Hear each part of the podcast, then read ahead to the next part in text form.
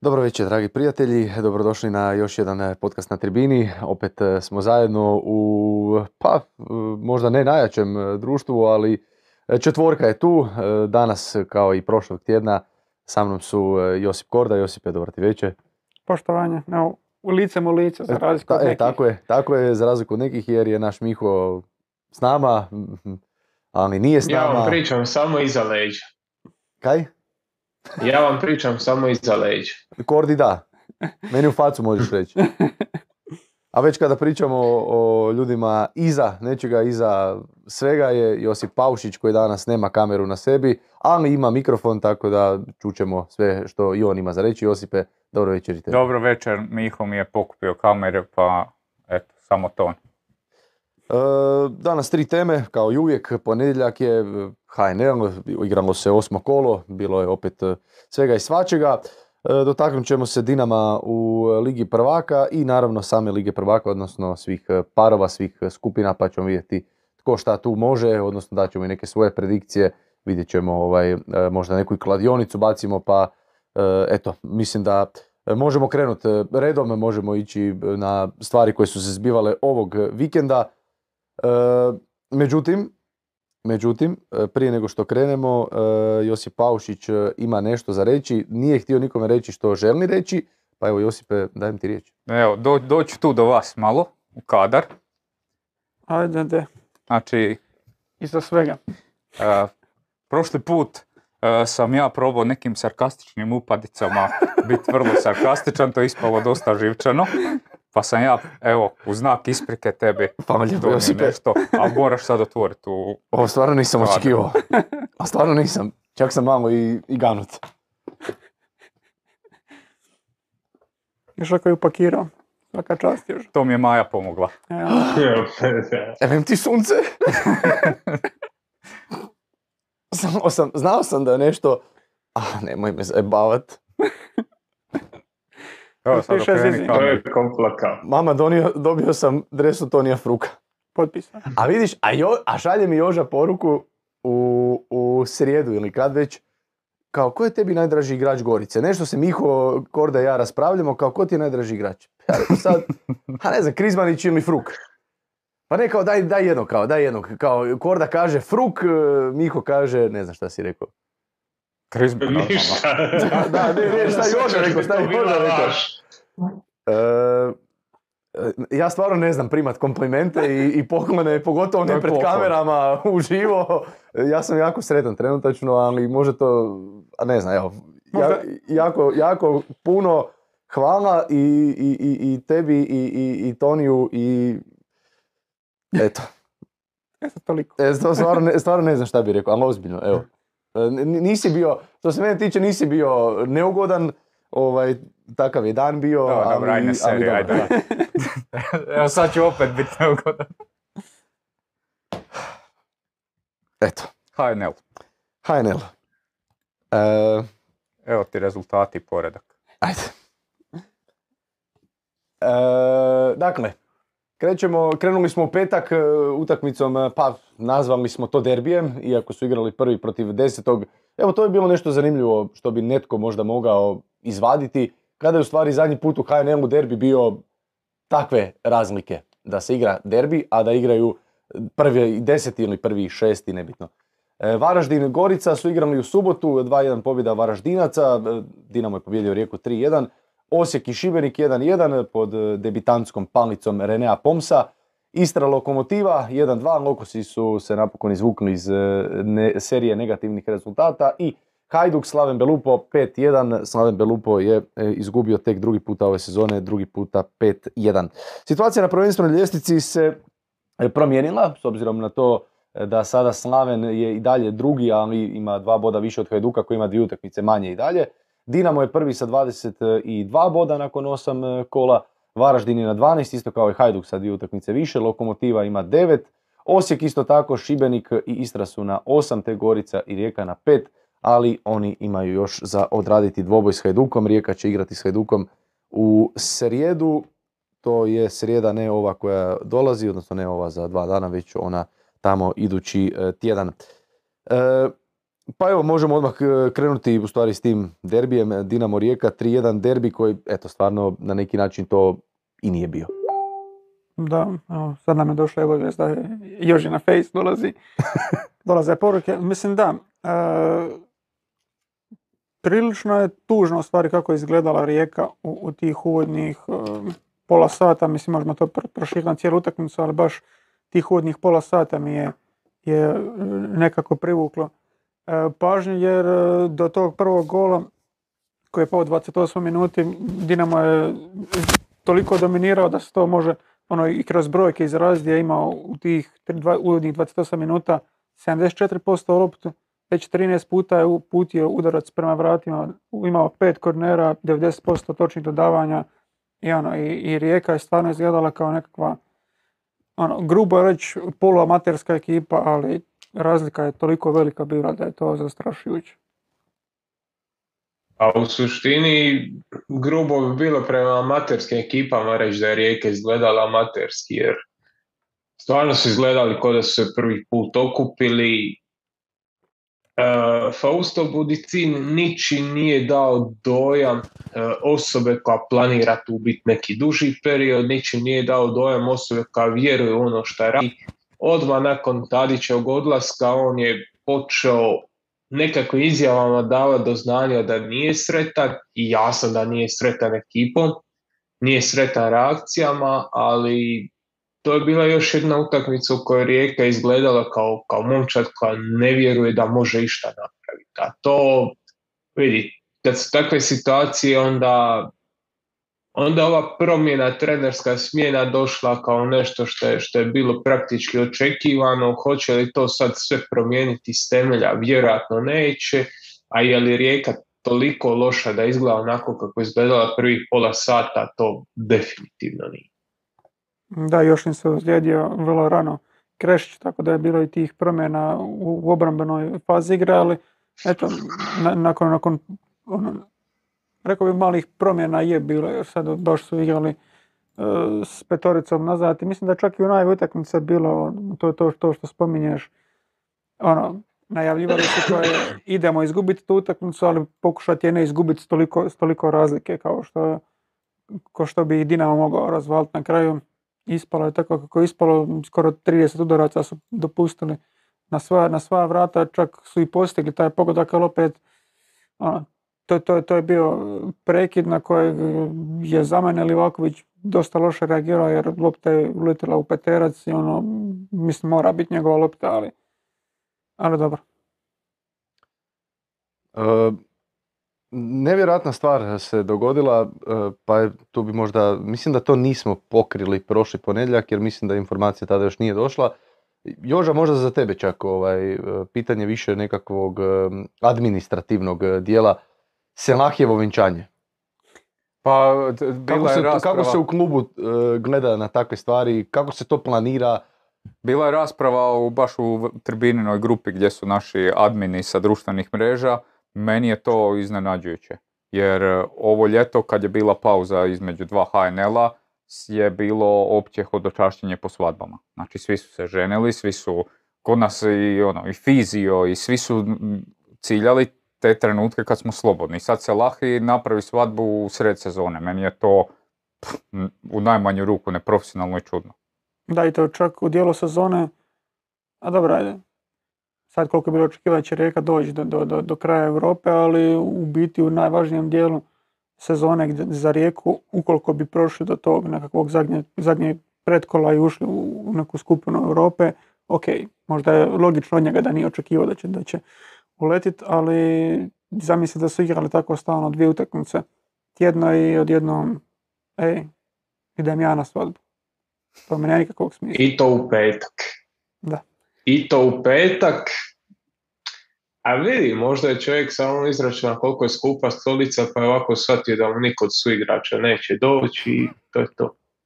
Jer ono, zna, znaš, dobiješ unaprijed nekakav okvir sezone, ovo što je Joža rekao, znaš kad možeš, ako želiš ljetnu svadbu, ženi se prvi sedmog, ako ti nije bitno, imaš tamo oko Božića vremena, nije mi jasno, nije mi jasno i ta nekakva odanost prema klubu, odanost prema navijačima, odanost prema svojoj momčadi da, da se možeš dovesti u tu situaciju. Kad je došao u tu situaciju, misli šta tu trener može, šta Fausto Budicin u tom trenutku može reći. Ne možeš ići.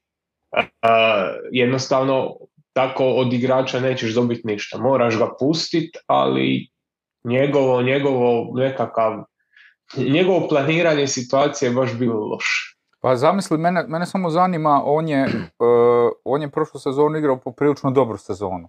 I moglo se lako desiti da, da ostvari transfer. Misliš da bi te pustio trener iz, ne znam, Bundeslige ili neko. Misliš da bi te neko pustio na svadbu, koliko god si ti planirao tri godine. Stvarno ja, jako čudna odluka za profesionalnog momentaša, eto. Da, a dobro, nije prvi slučaj, sjećamo se i Franka Andrijaševića, tako da. E, dobro, Franko ima kartone, on je Franko se pobrinuo da ima kartone. E, tako smo mi e, u juniorima još planirali, aha, idući vikend Sisak. O, imam dva žuta. Hm. ne idem ja u Sisak idući vikend.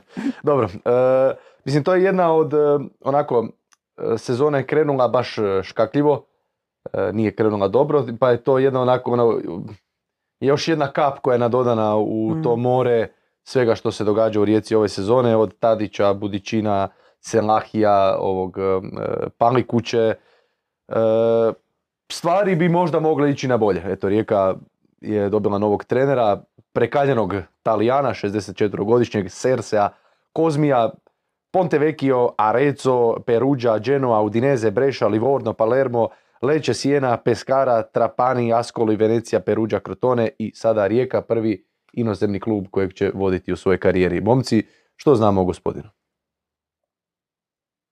Pa, znamo o gospodinu da, kažem, evo šta sam zamjerio Budicinu. Mi popričamo utakmici poslije Varaždina, o izjavi poslije Varaždina. Znači, to je prije desetak dana, to nije ono, to je prošli tjedan u suštini znaš da imaš utakmicu u petak, on priča o situaciji koja je alarmantna, on priča o situaciji koja je stresna i kako on skočio da bi dobio pozitivnu reakciju koju nije dobio. Znači on već tada poslije Varaždina baca ručnik u, ring i predaje se. Ono. Možemo mi to iščitavati na ovaj ili onaj način. To onako prilično čista predaje. On kaže crvena lampa se upala i odluku treba što prije. Znači njegova izjava ide u smjeru da on nije trajno rješenje i da on ne može biti trajno rješenje. Evo, sad, e, sad je Rijeka povukla, povukla je to trajno rješenje koje bi trebalo biti trajno, koje se opet nekako kosi sa onim što su pričali prije dva tjedna kad su pričali kako traže mladog trenera, kako traže nekoga na kojeg mogu nasloniti taj svoj taj svoj proces kako traže nekog mladog s iskustvom. Iskreno, meni u tom trenutku sve išlo prema tome da oni dovode e, jakera. Mislim, ono, ono što je Srećko, Srećko Juričić pričao o treneru koji ima iskustvo, ali koji je mlad, koji ima energiju, nekako je sve upućivalo da su oni dogovorili sa Jakirom i da je to to. Uh, us, ono, usprkos tim izjavama oni sad dovode trenera starog 64 godine, trenera koji ima ogromno iskustvo i koji ima jako, jako veliku energiju i to ono, ono što znamo zapravo o novom treneru Rijeke. Gdje god je radio, negdje se zadržao kraće, negdje se zadržao duže, ali u suštini uvijek je dolazio sa prilično velikom energijom, nabio onu šiltericu na glavu i čovjek tjera svoje, tjera to do, do, do nekakvih limita i rijeci treba neko ko će ih probuditi na taj način. E, da, e, kratak neki rezime čovjeka, igrao je Ligu prvaka s Udinezeom 2005. Bio je treći za Barcelone i Verdera. Na kraju ispao u smini finala Kupa UEFA, e, vodio neka velika imena što od igrača, što od klubova. Danas naravno glavna tema je to što je navodno puštao igračima pornografiju u autobusu kao motivaciju pred e, utakmice. E, Jože i ja smo imali kratak samo razgovor prije nego što li su se kamere upalile. Je li takav trener, takav gard koji on ima, je li to dobro za ovu rijeku ili možda njima treba nešto drugo, nešto kontrastno od toga, nešto mekše? Treba li tim igračima pljuska ili im treba netko da ih mazi po glavi? E da, sad je to pitanje, jer ovo što, što, je, što je Miho krenuo da Rijeci treba nekakvo buđenje, da im treba nekakav trener koji će to pokušati napraviti, je istina, jer e, Rijeka sigurno nema kvalitetu kadra za mjesto na kojem se nalaze, da budu posljednje plasirana ekipa HNL-a, da toliko neorganizirano izgledaju. Mislim da oni imaju puno slabiju ekipu nego što su imali proteklih godina, ali ne toliko slabo da se bore za, za ostanak u HNL-u. Sad, s druge strane, tu je jako, jako puno i mladih igrača. Pitanje e, trener koji dolazi sa, sa toliko iskustva, toliko godina, koliko je on adekvatan za tako mlade igrače. To, to, to sad, moram priznati da nisam toliko upoznat e, s, s njim i njegovim radom, pogotovo ne u, u zadnjim, zadnjim sezonama, ali to da netko mora probuditi te igrače kakav god to način bio, to je istina, a čini se da je, bar, bar sudeći po toj energiji i njegovom stavu koji donosi e, u klub, on bi mogao biti na tragu toga. Ti si tu, Miho, jesi? Ja se suštini slažem. Jer Mislio sam ono, da se zamrznula pri- slika, Priča se Gordon naslonio na ono što sam, što sam Da. rekao i ja. E, mislim da, da onako a, Sersi Kozmi je lik koji je osebujan. U najmanju ruku ga možemo pisati kao osebujni. A, ovo je momčad koja nije još momčad. To je momčad koja je skupljena od hrpe individualaca to smo, ako se sjećaš, zadnji put smo pričali o uh, kontovim treninzima kad Son povraća, kad tamo Kane umire, kad mu donose one boce s kisikom. Poanta toga je gradnja timskog duha. Poanta toga je gradnja uh, nekakve psihičke, e, ono, rušenje psihičke barijere da ti si spreman ići van nekakvih, van nekakvih svojih fizičkih granica samo zbog momčara samo zbog onog prvog do sebe. I to je onako prilično velika psihološka, psihološka uloga toga u, u, u izgradnji momčadi. Rijeka mora proći tu izgradnju. Rijeka je trenutno skupina od 15 ljudi koji su došli ovo ljeto, koji se još ne poznaju, koji nisu sigurni jedan u drugoga i da bi se oni izvukli iz te krize je jebi ga, ne možeš imati hijerarhiju u tom okviru, niko nije složio tu hijerarhiju, nije to sad momčad ona od prošle godine, pa su tu došla dva, tri mlada igrača ili dva, tri nova igrača, pa se tu nešto onako još traži, pa će se posložiti, ali imaš nekakav okvir. Ovdje uopće nemaš taj okvir i trener ti mora pružiti taj okvir. I onda tu ta njegova nekakva old school, old school pristup, to da će vjerojatno neko otpast. Neko od ovih koji su dovedeni za skoje novce, vjerojatno će neko otpast ko primjer drugi. Trčimo danas 15 km, ti mi staviš ruke na koljena na 12 km, ok, otpadaš. Ali onda svi ovi ostali svačaju da su nagrađeni za ono što su pretrčali, da to ima smisla, da oni nisu otpali, da oni preživljavaju i idu sutra. Tako da te old school metode, ono, Felix Magath i ta, ta onako e, stara, tvrda škola, to, to mislim da je nešto što Rije- Rijeka u ovom trenutku treba. Ne samo zbog igre, nego i zbog slaganja te hijerarhije unutar moća. Da, i s tim ba, baš nastavno na to koliko oni nemaju tu momčadsku... Dobro, mislim, Joža je davno pričao koliko mu se čini da su možda čak i međuljudski odnosi tu narušeni, ali baš s neke timske razine i taktičke razine protiv Dinama je bilo toliko vidljivo da oni nemaju uopće neke mehanizme u otvaranju igre, ne, ne mogu uopće kroz posjed izaći na stupanjačku polovicu. Nekakvi pasovi su na pamet, pogotovo tipa kod Alena Grgića koji je ono, baš novi, novi igrač koji je došao prije koliko dva kola i, i njegova dodavanja koja su na pamet bila upućena prema sredini su često završavala ili izravno kod Dinamovih igrača ili kod njegovog, ali pod velikim pritiskom. I on, oni se uopće nisu mogli sastati s loptom, a obrambeno u, u toj nekakvoj igri bez lopte toliko je prostora ot- ostavljeno Dinamovim igračima koji su em što su toliko kvalitetniji individualno od njih, em što im je ostavljeno toliko puno prostora i bilo je čak iznenađujuće da su do tog trenutka koji je to 28 minuta bilo da su uspjeli održati tu nulu. Tako da to je isto jedna, jedna od stvari koji se treba, e, treba dosta pozornosti e, posvetiti jer mislim da s taktičke strane već smo prije i, pričali i ona utakmica mi da to bila protiv Lokomotive u Kranjčevićevoj koliko su neki igrači u istim zonama se kretali, koliko su sami sebi zatvarali neke koridore. To jednostavno nije funkcioniralo i mislim da, da, da je pred njim jako puno posla iz te neke sportske strane, s neke taktičke strane. E, Slušao sam danas e, i intervju Miškovića za Hrvatski radio, mislim da je bilo e, priča oko toga da je u stvari Rijeka imala i rješenje prije Tadića i Budićina, da su imali trenera koji je trebao doći, koji je trebao biti taj trener za ovu sezonu. Da je sve bilo dogovoreno, pa da je zbog bolesti trenera se to sve skupa počelo odgađati, e, jedan tjedan, drugi tjedan, komplikacije su se dogodile nekakve. Uglavnom nismo saznali ime, ja sam probao saznat danas kroz dan, nisam uspio, ali eto, mogao bi taj Kozmi biti to neko, ta neka prekretnica u, u, u, u igri rijeke ove sezone, vidjet ćemo. Dakle, gore ne može, gore od ovoga ne pa, može. Ne može, zadnji su. zadnji su. Tako, tako da, korak naprijed će sigurno da, biti. Da, da, igraju, e, igraju ovo kolo, igraju protiv Osijek. Osijeka i onda igraju protiv Hajduka. Dakle, Dobro, neće odmah. dakle, da, e, dosta paklen početak za, za novog trenera.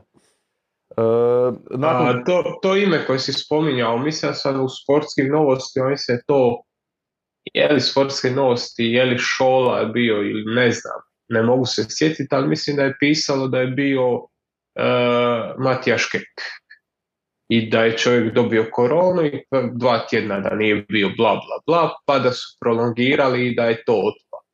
Meni to ne drži vodu jer ako si dogovorio s Matijašom kako može biti na intenzivnoj njezi mjesec dana, onaj prvi dan kad izađe dovodiš ga tu i postavljaš za trenera. Sad, moguće da je istina, daleko od toga i to što si rekao što je, što je Mišković danas eh, pričao kako je sve bilo dogovoreno, to se poklapa s onim informacijama koje se, se tamo izložile i samo kaže.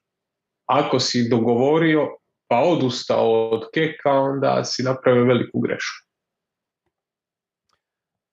Dobro, vidjet ćemo. Time will tell, rekli bi e, naši prijatelji Amerikanci. E, a e, time will tell je nešto što se odnosi i na našeg pa evo rekli smo prošli tjedan da ćemo se dotaknuti e, našeg glavnog aktera iduće teme, Tonio Teklić.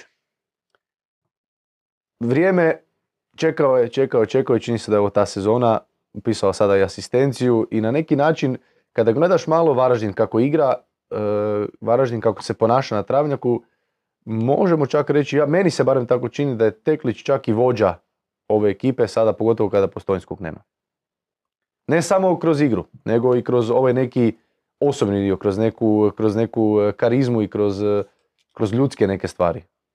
Pa mislim, lako, lako moguće. Mislim, s igračke strane on, pa rekao bi da sigurno je. Sigurno je ta jer ne bi imao toliko ovlasti e, za, za udarac, za dodavanja, za, za sve to što on pokušava na terenu, sigurno ne bi imao takve ovlasti da da, da nema tu neku free rolu koju je dobio od, od Kovačevića, da nema te ovlasti u napadu da radi ono, da se kreće tamo gdje misli da je najbolje da radi ono što misli da je najbolje, makar to nekad kad mu ne ide izgleda, ko što je Miho rekao, ko, ko neki Paul Pogba ili sa AliExpressa. Ba- baby Pogba, ali Pogba. Pogba za bogate sam rekao, ne, ne za siromašne, za vrlo bogate. Aha, onda se ispričavamo. E, da, bar ne znam jeste vidjeli ono što je izašlo na priča Mbappe i Pogba da su nekakve, da su nekakve vraće i bili uključeni. Mm. Francuska reprezentacija je genijalna. Ali, da, ok. Stvarno, ono, znaš, čitaš to, vidiš to, ljudi prokomentiraju, ali jednostavno ja nisam kreirao mišljenje uopće na tu temu, jer ne znam kako bi ga kreirao. Da. Ali mislim, eto, da, da se mi vratimo na mislim da, da mi njegovu igru najbolje ono, opisuje taj, taj, ono, taj, taj nekav hero ball, u biti da on ima uh, tri po udarca po utakmici uh, do sad u dosadašnjem dijelu sezone, to je uh, drugi. Mislim da samo Oršić ima više od njega po utakmici, to nisam siguran je li Oršić, ali neko je ispred njega. I na ta tri po, po utakmici 0,6 ih ide u okvir.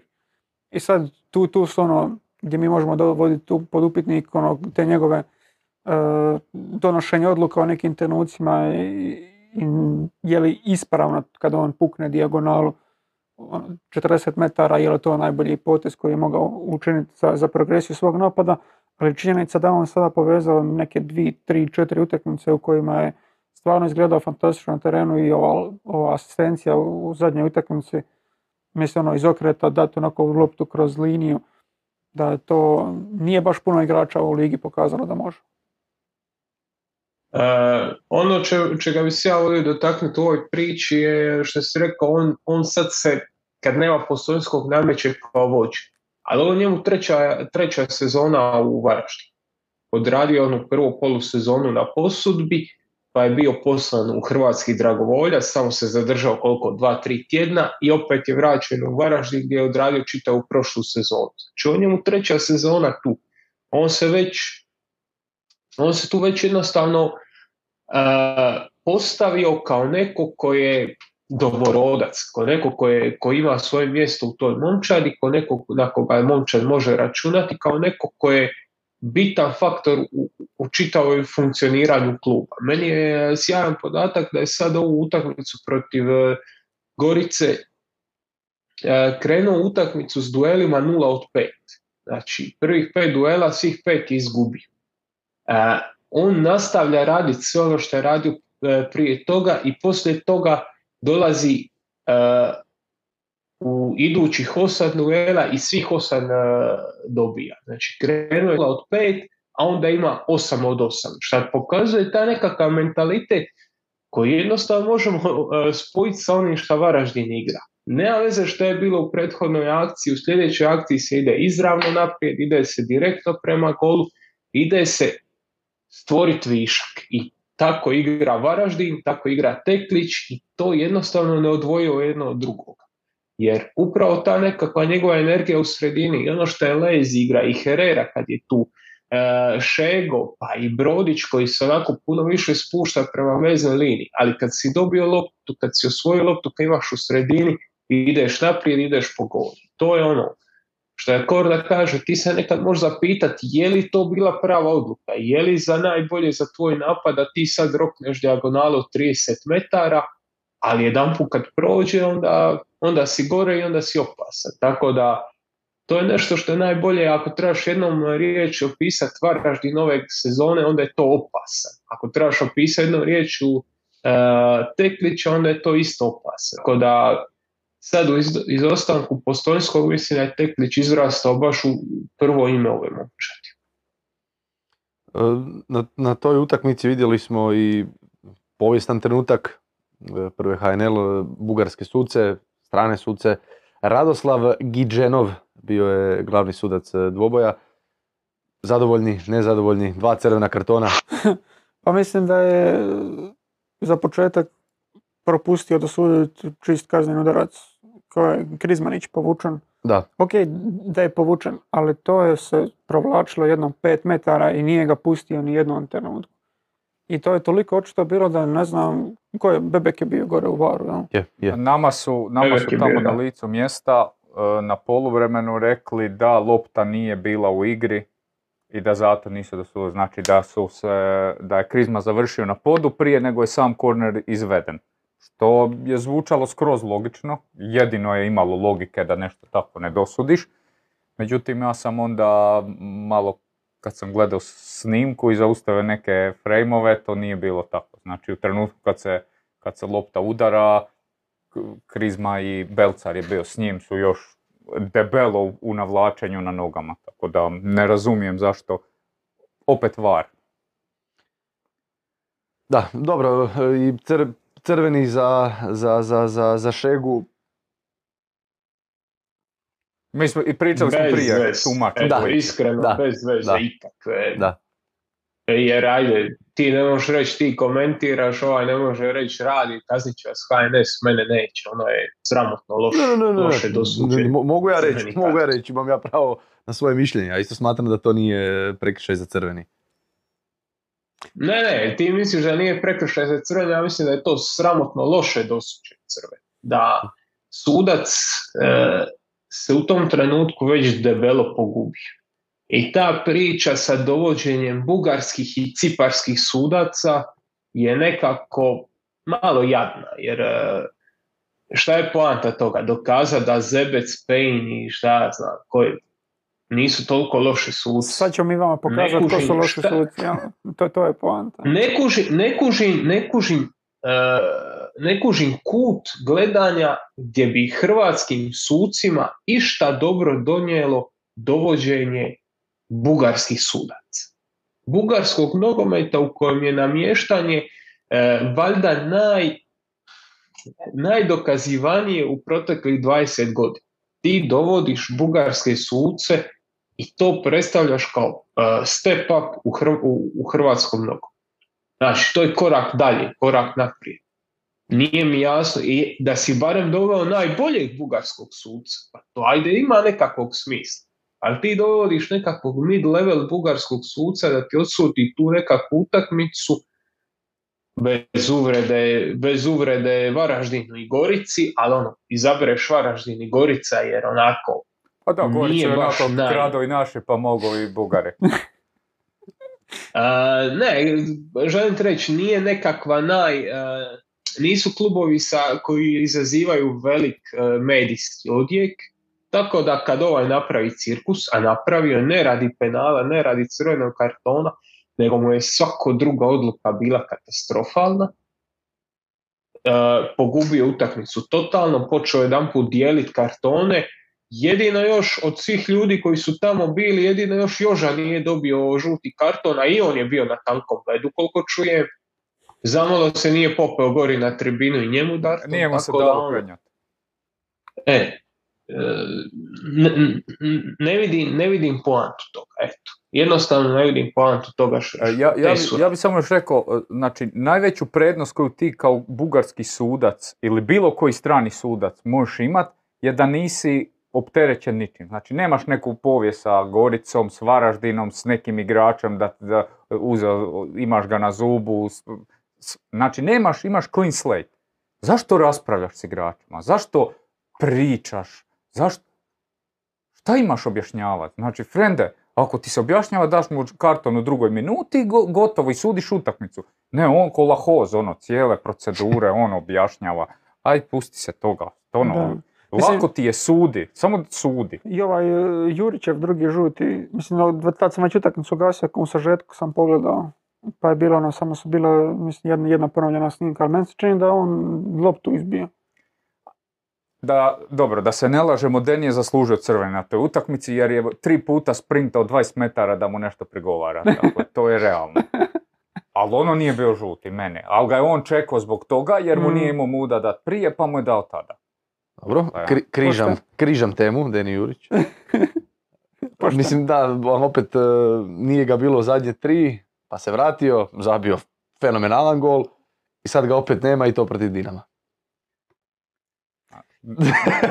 I previše Nikako. Gorica do te Da. pobjede protiv Dinama. Da. Da, ko- koji je omjer ono? 0-1. 17, Ne, imaju, imaju pobjede u prijateljskoj. To, smo- to smo naučili prošli tjedan. ovaj put je ostao suzdržan. E, Agon Elezi inače zabio dva gola i dobio poziv e, reprezentacije Sjeverne Makedonije. Ako sam dobro vidio na transfer marktu, čini mi se da mu je to e, prvi. Tako da je to čestitke i Eleziju, čestitke Varaždinu, klub koji eto stvara i reprezentativce. Ovaj, e, Korda, još nešto? Smo nešto zaboravili? Pa, ne znam, mislim možemo se dotaknuti to generalno jer Teklić je ono sad dobar primjer za te e, igrače koji su bili u Hajdukovoj školi pa sad su procvjetali jer mislim osim, osim e, Teklića imaš Špikića koji je bio u Hajduku pa je kao odbačen, završio u Gorici pa onda je osim njega i Pršir sad igra odlično u Gorici, bio je u Hajduku pa je odbačen, Kalik, Kalika su sad vratili. E, Sahiti je bio u Šibeniku pa je tu proigrao pa je tek onda dobio priliku u Hajduku. Ne Šego. Dobro, Šego. Delić je, na primjer, prošle sezone bio odličan u Šibeniku.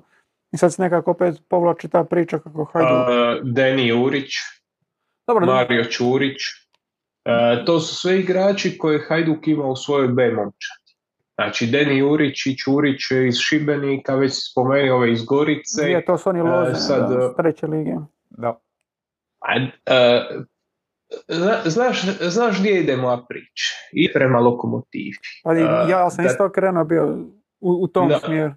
u tom pravcu. E, jednostavno, ti igrači su trebali, na kraju kraja Sahit je odličan primjer, odradio jednu sezonu u ma- manjem klubu, klubu kojem je dobio kontinuitet, jer kad je odlazio u Šibenik, realno nije bio igrač za Hajduk, odradio je sezonu Niko i sad se bio. vraća da i sad se vraća natrag kao neko koje je pojačanje za ovu momčad.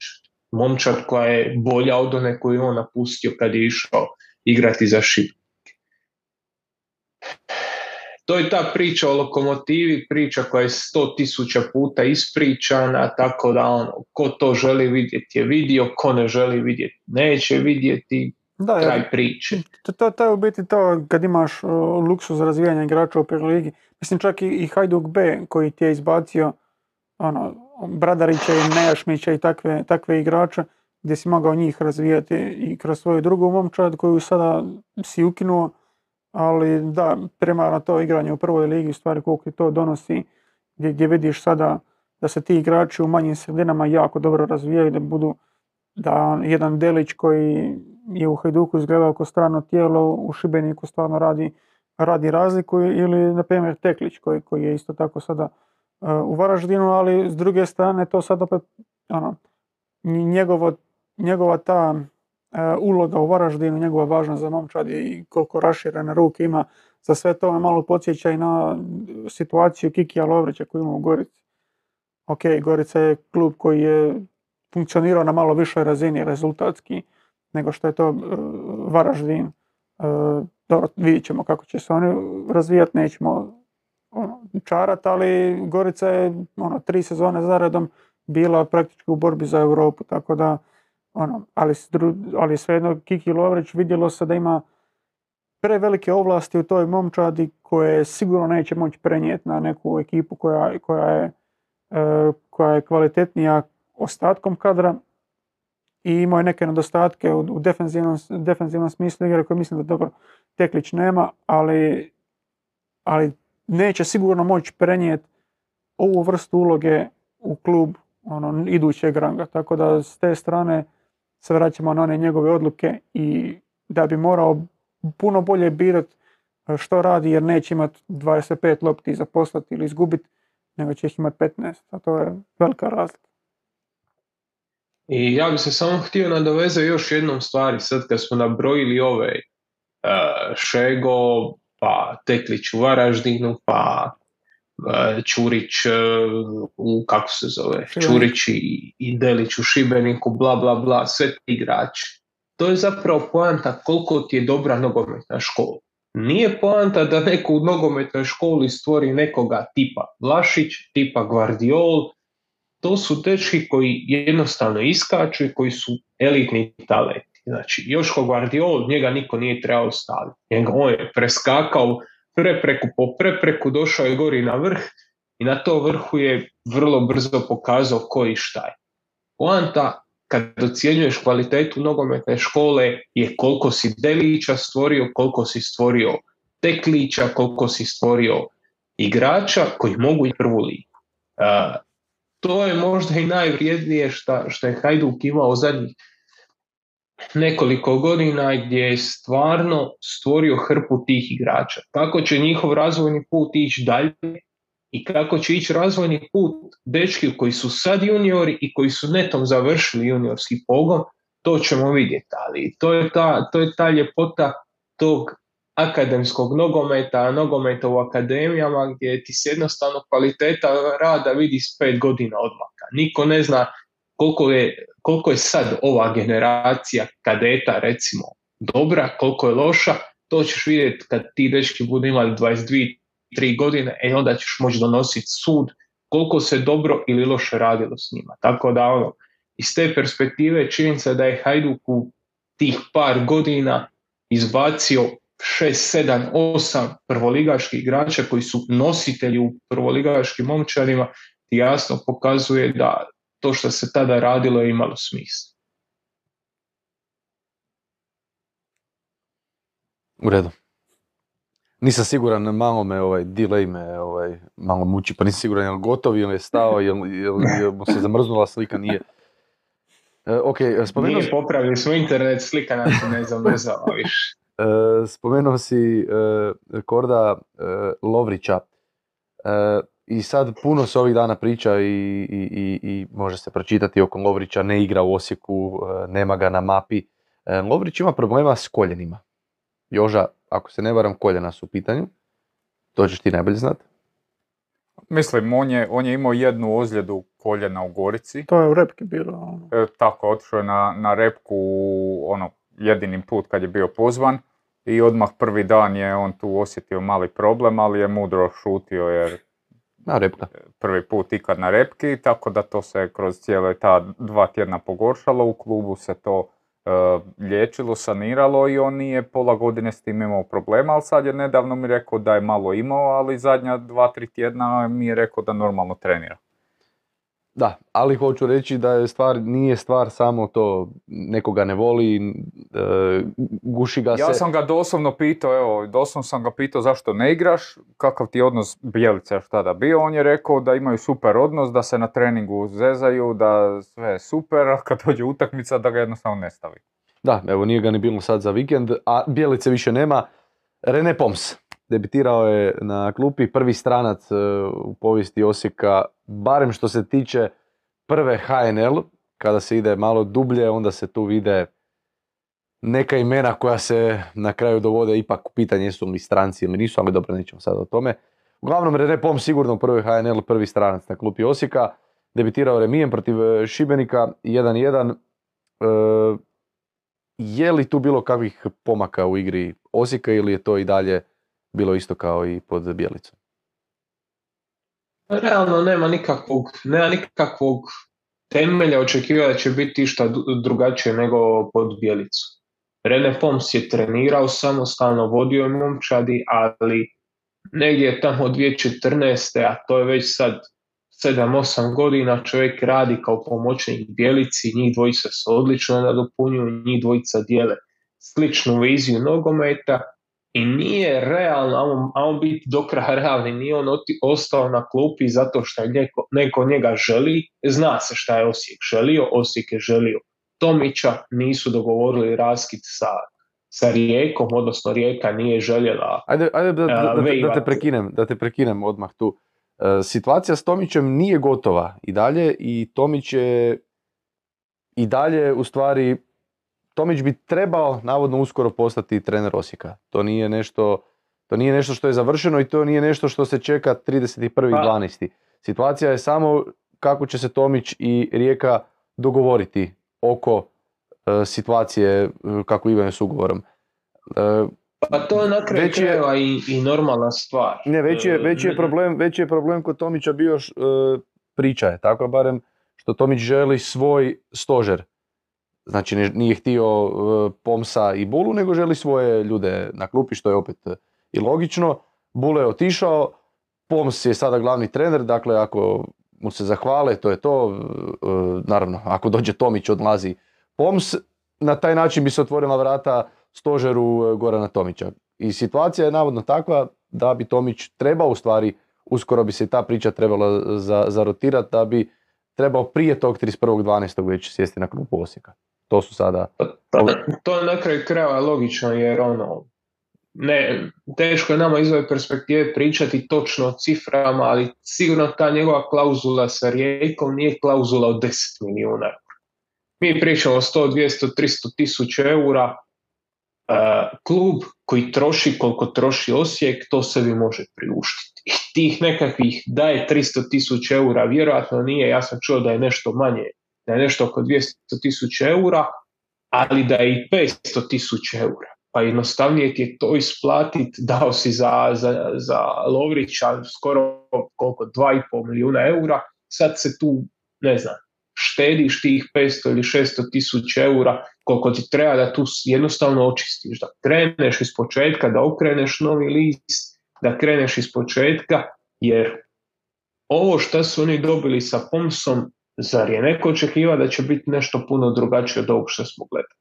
Sve je praktički isto kao što je bilo i prije dva tjedna, i prije tri tjedna, i prije šest mjeseci.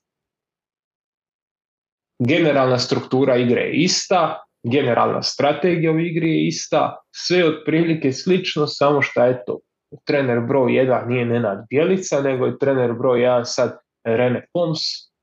To je to. Znači u toj situaciji isplati tog, uh, isplati Tomića koliko je i završi priču. To, to je jednostavno takva situacija, završena.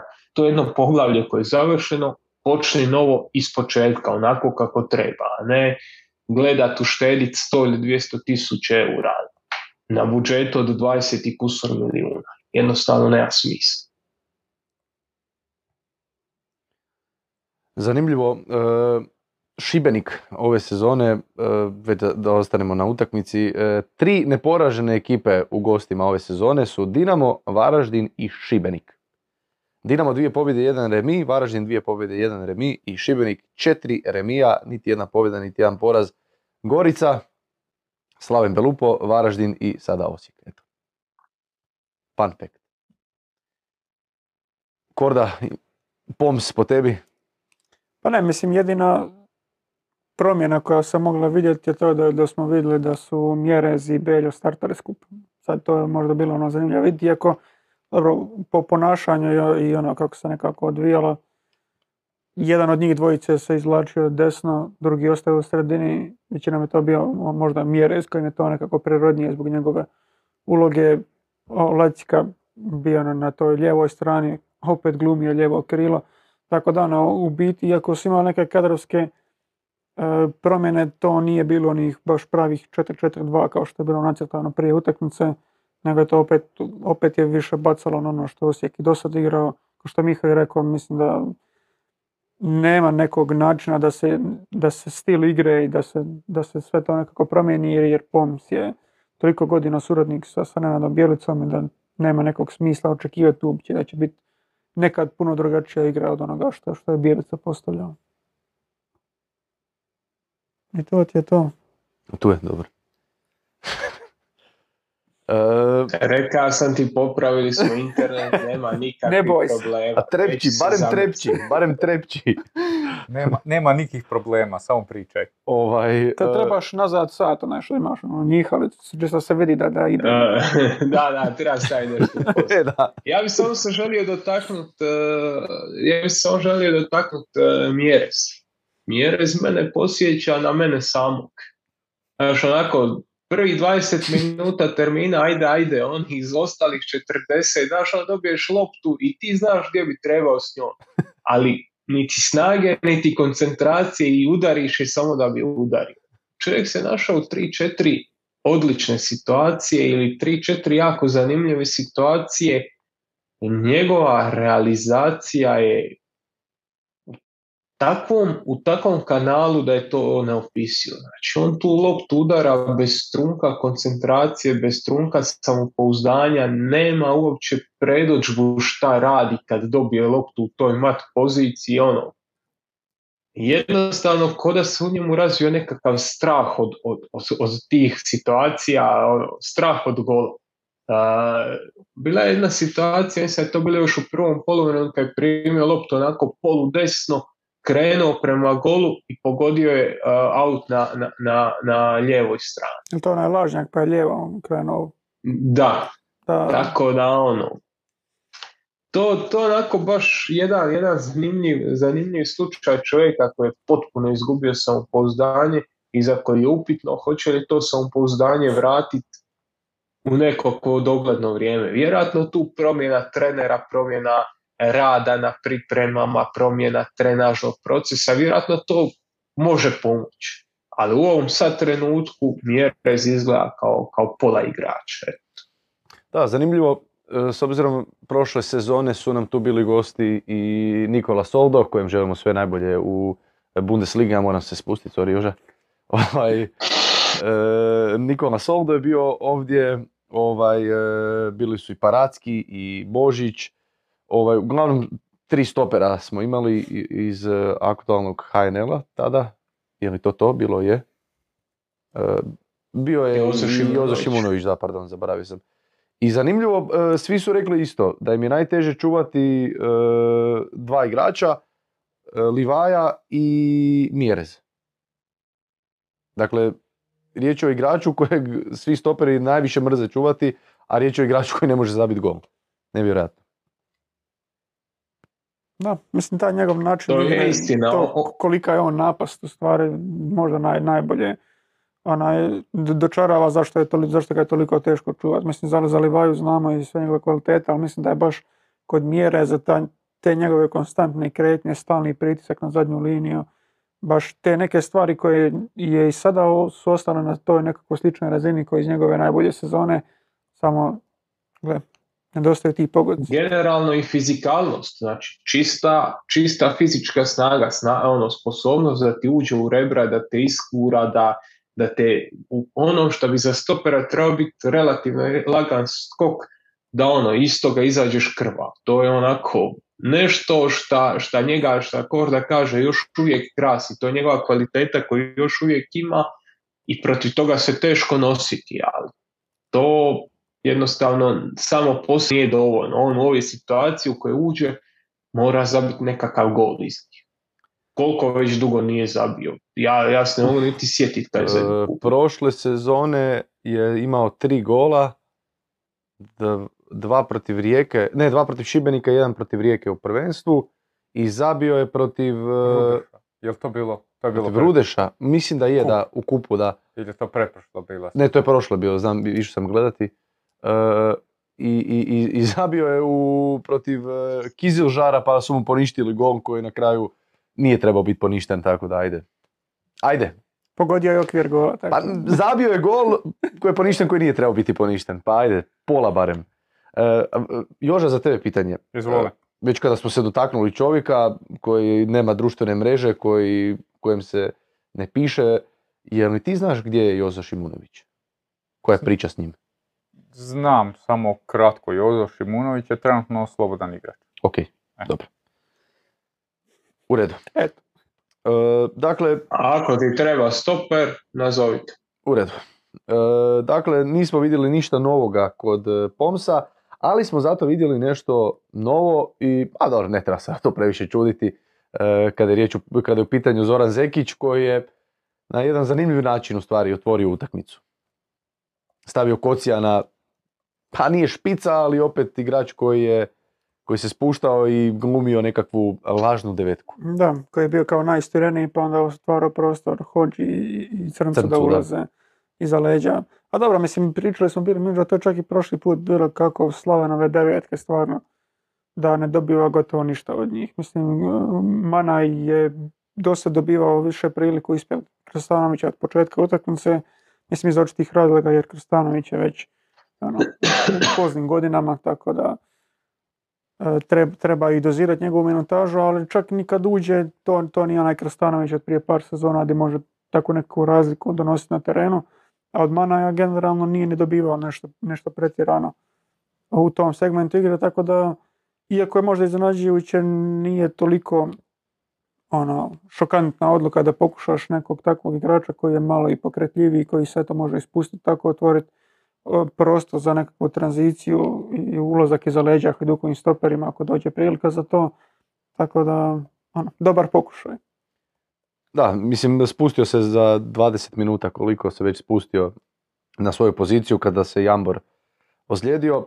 Poveo je Slaven Belupo, poveo je i protiv Dinama, Da, dva poraza. dva poraza, da ne, ne, nevjerojatno, e, dva poraza, oba 5-1, tri utakmice u kojima su primili gol, u dvije su primili pet i u jednoj jedan, pobjeda protiv Gorice 2-1. Sve ostalo bez primljenog gola, nevjerojatno. Uh, Elez i Livaja e, su e, najbolji asistenti Hajduka ove sezone i opet, opet Hajduk na isti način e, dolazi do golova. Opet te duge lopte, sada Eleza za Čolinu. Pa ajde, Miho, za tebe pitanje. Kako to braniti? Kako se pripremiti za, za, za to kada znaš da, te- da to slijedi u, utakmicama protiv Hajduka? A gle, generalno mislim da je Hajduk e, ovu, ovu utakmicu, čak i taj prvi dio u kojem je primio gol, odigrao na jednoj vrlo visokoj razini. Mislim da ovo bila najbolja utakmica Hajduka ove sezone u prvenstvu i to daleko najbolje. Da je jednostavno ono, ono što smo gledali u drugom polovremenu utakmice protiv Osijeka, to se prebacilo ovdje. I mi sad možemo pričati o toj priči Kocijan napadač, nije bio napadač, on je bio nekakva desetka koja omogućavala Hođi i Crncu s da ulaze prema sredini, ali zašto je, zašto je uh, Elez mogao odigravati te duge lopte, zašto je Avazijem dosta lako pronalazio igraču među liniji, nije bilo pritiska na njih. Hajduk je imao 70% posjeda u prvom poluvremenu, dosta lagano je prebacivao loptu na suparničku polovicu i kad su ti uh, Elez i Avazijem u suparničkoj polovici, kad su nekakvih 40-45 metara udaljene od vlastitog gola, kad ti pokušavaš dignuti tu zadnju liniju, ti si i dalje osuđen na to da oni odigravaju te lopte iza te linije, da, da, da pronalaze rješenja.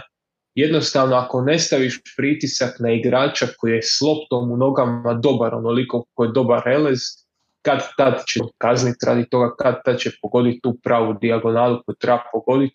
On protiv e, Osijeka imao, e, kako nam je Filip Petković rekao, 16 dugih lopti točnih, ako se ne varam, prošli tjedan, što opet pokazuje da ni Osijek u drugom poluvremenu nije tu stvorio toliko dobar pritisak i ako nema tog pritiska, onda nema ni obrane. To je kraj priče.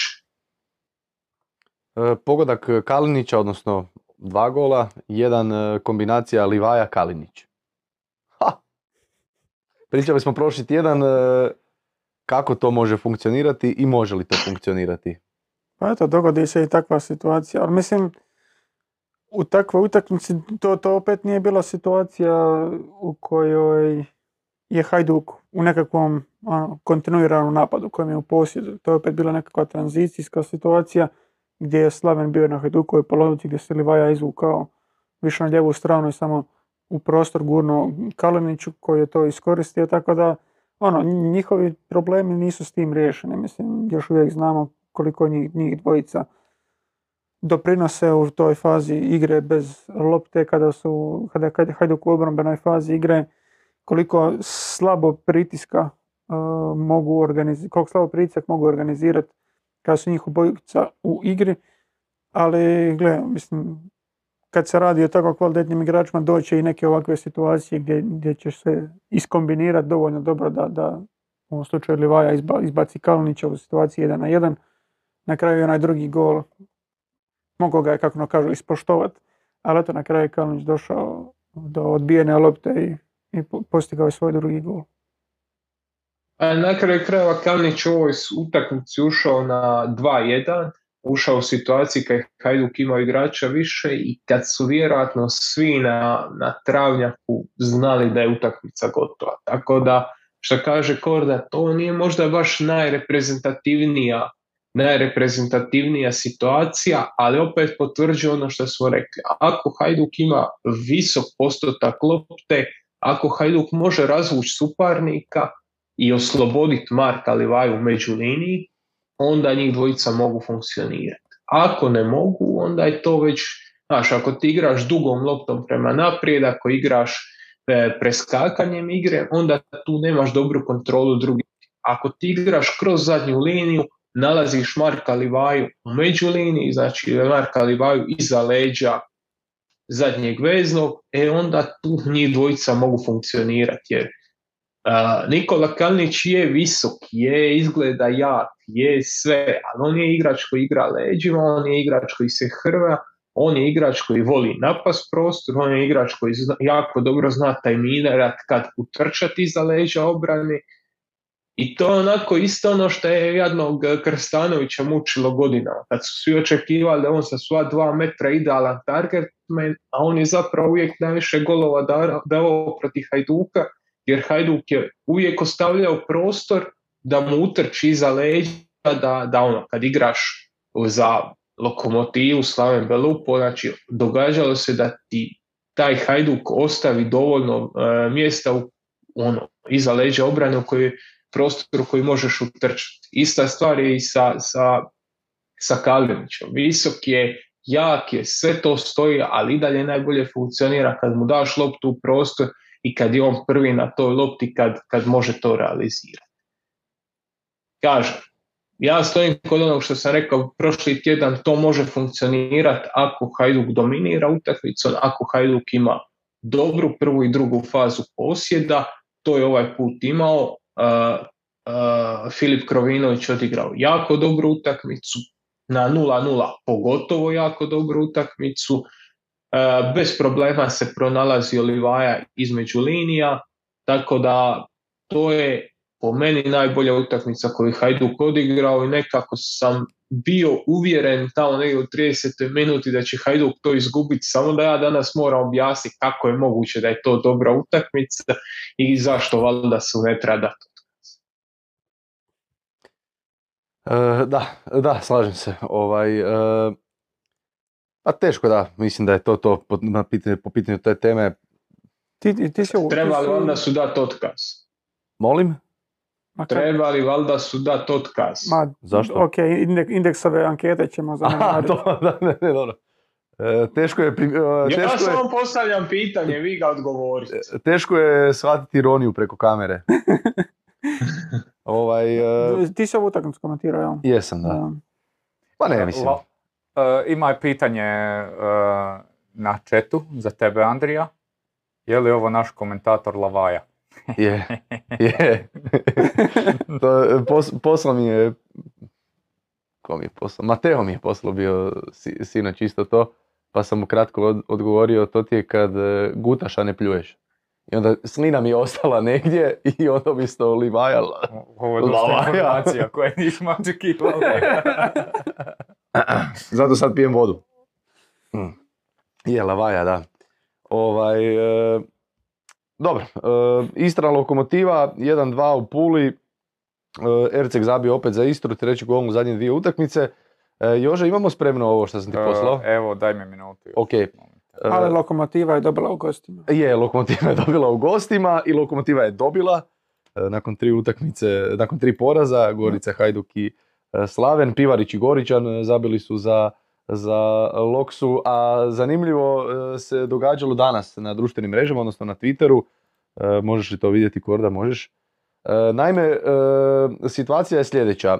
Navodno, eto, kaže informacija da je Zvonimir Šubarić prije četiri dana raskinuo ugovor sa Hrvatskim dragovoljcem i postao novim igračem Lokomotive. Koliko je to sada pametno, s obzirom da imaju Santinija, Čavlinu. Čavlinu, e, sada Šubarića i Hendiju, ok, četiri vratara. Ali naravno naš dragi Marčinko nikada ne... Uvećemo mu rubriku. Da, moramo uvesti rubriku samo za njega. Nikada ne, ne razočara, pa tako iz Nogomet Plus su pitali Lokomotivu zašto kriju da je Zvonimir Šubarić novi vratar Lokomotive, a naravno Lokomotiva je odgovorila na samo sebi svojstven način, kao što možete vidjeti dolje, a nisi, nisi sve prikazao, nema veze. GIF uglavnom gdje čovjek pokazuje da su to iluminati, jer eto, to mora da je neka prevara i da je neka e, laž i obmana i mi svi smo, eto. Ali eto, Šubarić u Lokomotivi, e, još samo da Majstorović nađe neki klub iz, prošle- iz Dragovoljca iz prošle sezone, pa mislim da bi to bilo stvarno... Taman je Čavlina našao Korektno. odličnu utakmicu kad će kiksat uh, za onakav nekakav gol kao, da, kao što mu da. ga Erceg zabija. Ali dobro, mislim, E, realno, ni Čavlina, ni Krševan Santini nisu onako. pa tamo sam mislio reći. Ajmo biti pristojni pa reći top 5 golmana u HNL-u. Ne, I ja, mislim da- stani. I ja, ja sam rekao bio za Santinija dok je bio prvi golman da je najgori prvi golman u HNL-u, a Hendija je još slabiji od njega, tako da što se njih dvoje tiče da ono, mislim, možemo ih zanemariti odmah. A Čavlina? A gle, bolji od, od Santinija, ali je li dovoljno dobar za neke ve- više ambicije, tipa peto mjesto, to je vrlo upitno. Rekao bi da je Šubarić bolji vratar od njega, eto, ukratko. A, apropo ovoga kažem, ako su ga potpisali, očigledno ga još nisu predstavili, ali ako je potpisan, mislim da će, da će biti ovaj, mislim da će biti pojačan, eto.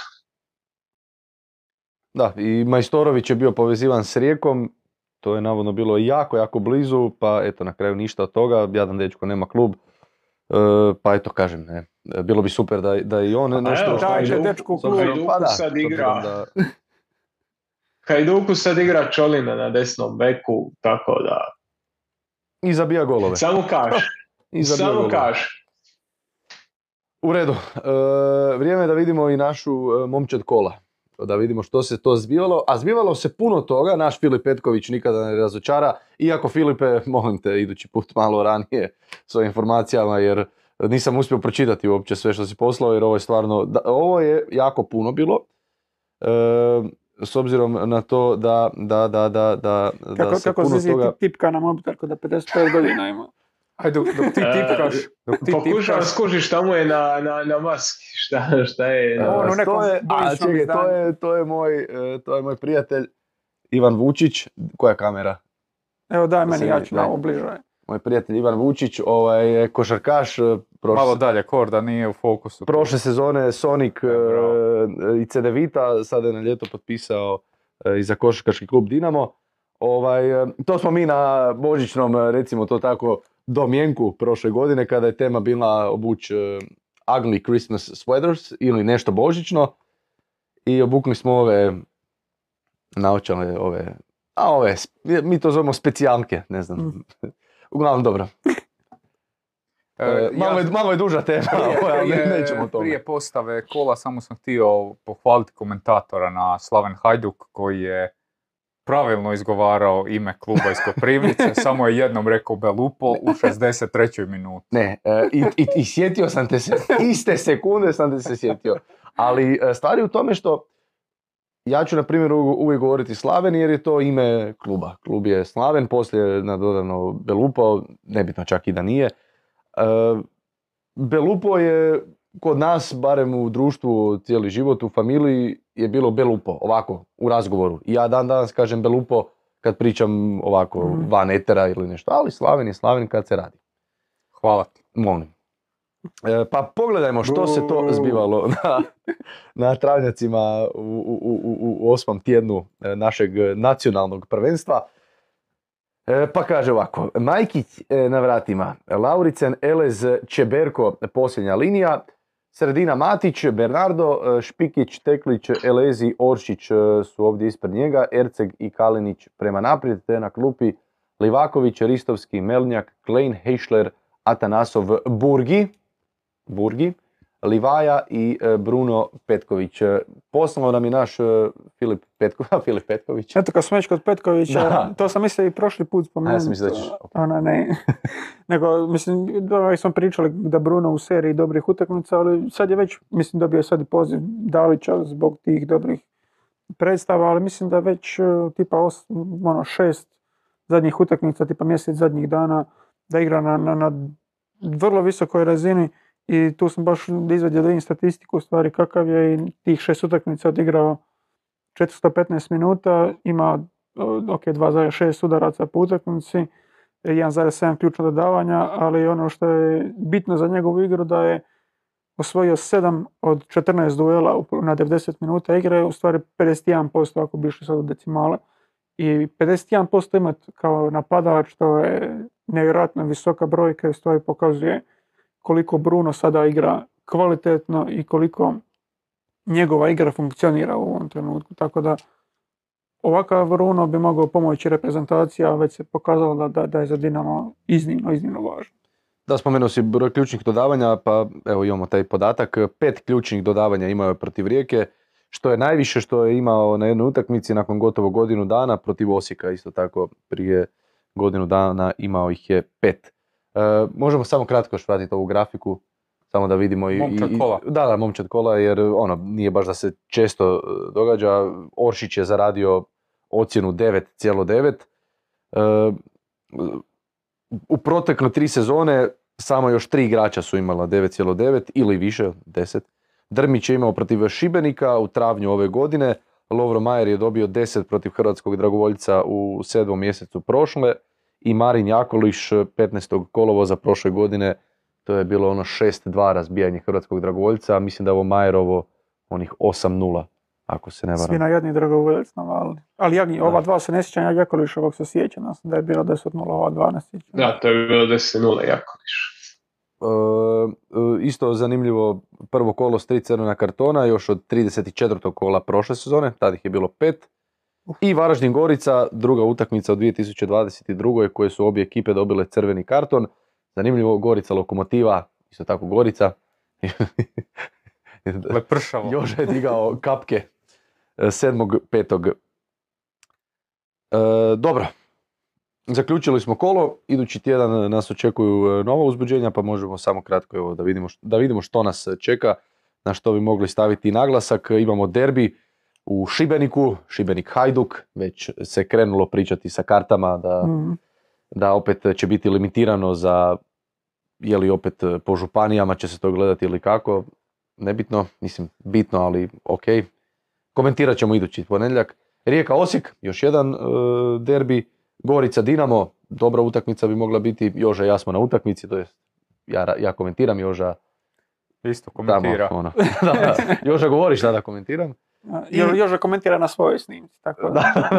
to, to, je bolje ne slušati. I Slaven Istra i Lokomotiva i Varaždin onda e, zatvaraju deveto kolo. Okrećemo se dvije nove teme to jest, pa da, realno spojit ćemo ih, mislim, nećemo, hoćemo, odvojit ćemo jedno od drugoga, ali Dinamo u Ligi prvaka i sama Liga prvaka što je pred nama u Europi. Pa možemo baš krenuti, eto, spomenuo si Petkovića, njegovo buđenje, sasvim dobra stvar za, za, za, za period koji je pred Dinamom.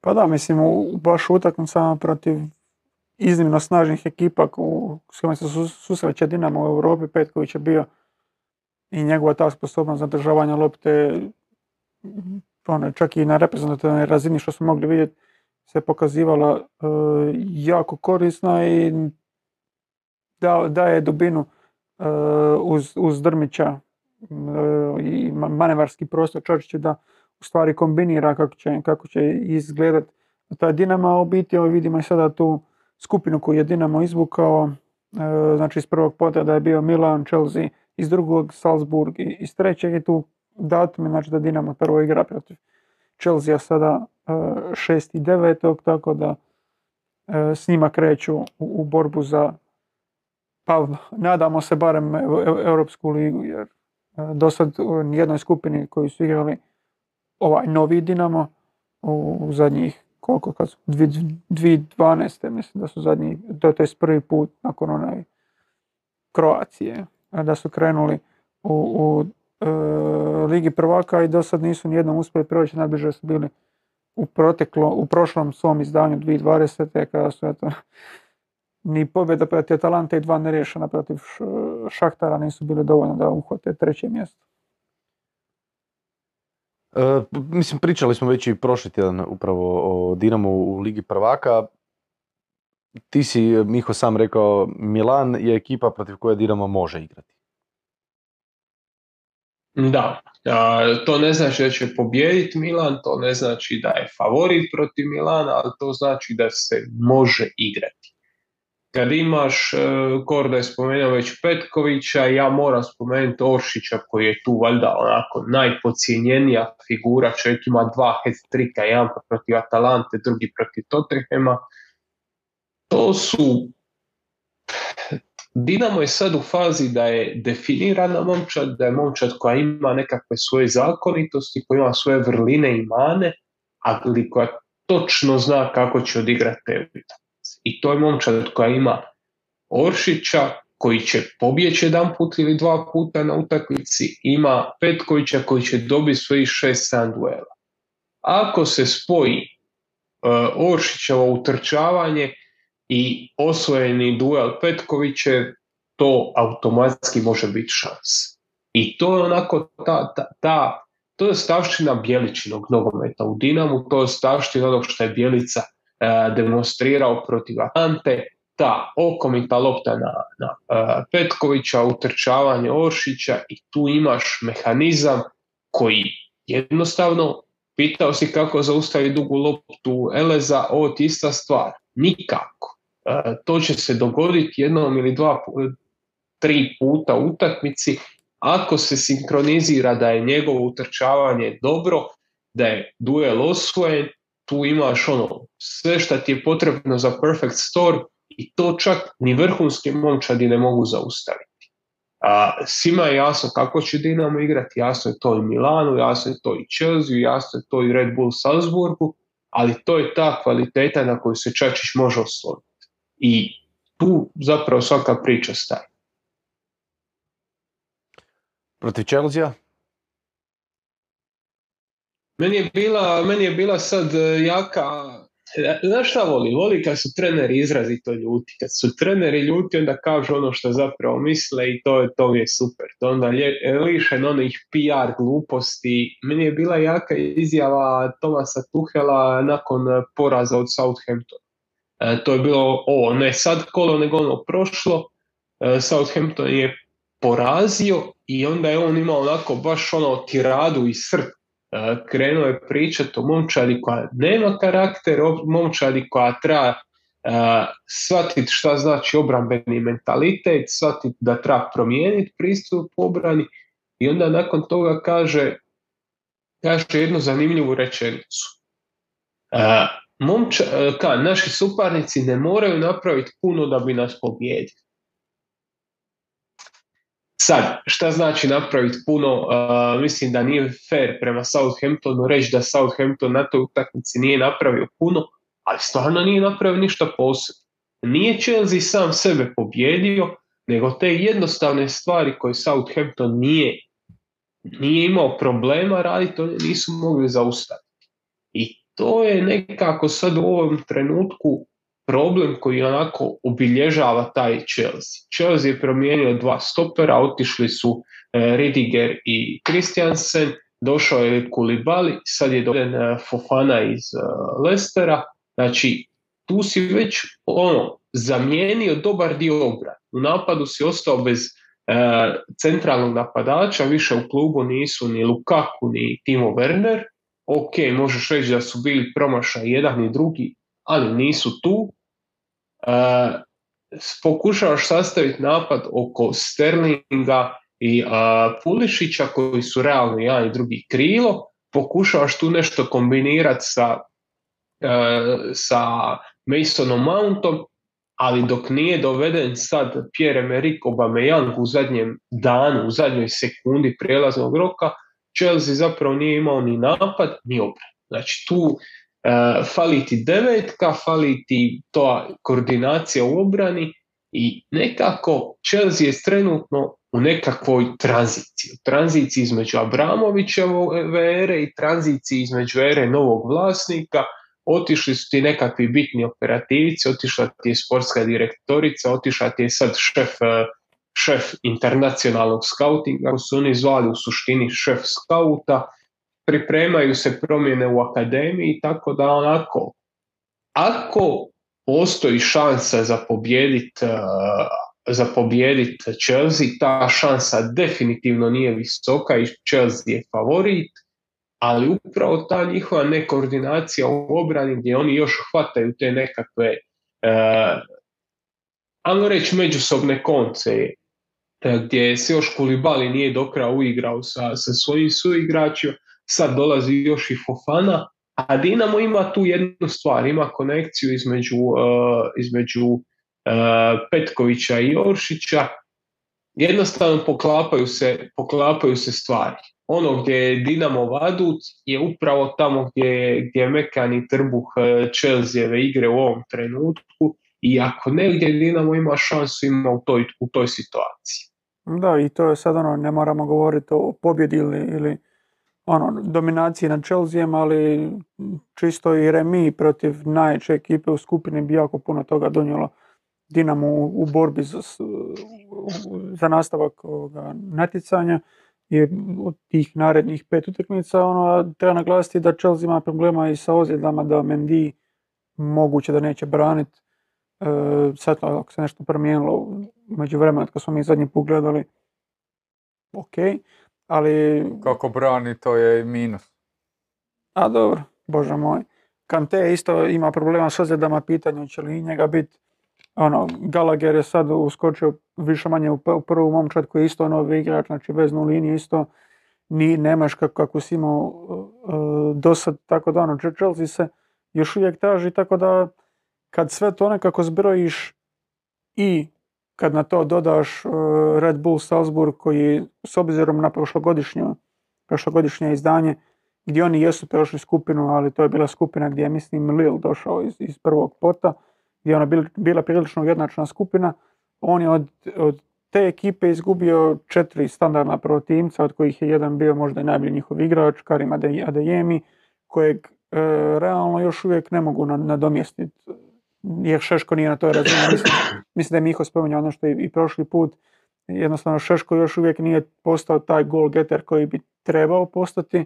E, nema i tog, tog nekog izrazitog e, ofenzivca koji bi trebao donijeti toliki broj golova i toliku opasnost kao što je do, donosi on. Ono, znamo da oni uvijek imaju nekoga ko će ih nadomjestiti, ali trenutno u ovoj fazi nema netko ko će uskočiti umjesto njega. A, isto tako ono, ot- otišlo još par igrača, kao što sam rekao, trojica protimaca, još neki iz rotacije, oni jesu doveli neke nove ljude, ali sve su to bili iznimno važni prvotimci i, i iz tog razloga ne, malo, i ne, malo i ne razumijem zbog čega kladionice daju kladionice i statistički modeli ono, prediktivni e, daju iznimno male šanse. Dinamo za, za prolazak skupine, tipa kladionice mu daju manje od 7% šanse da, da, da prođe skupinu. Ok, nije sad stvar pro, proći skupinu, ali Dinamo je tipa na 7, a Red Bull Salzburg je na 4-5 puta više od toga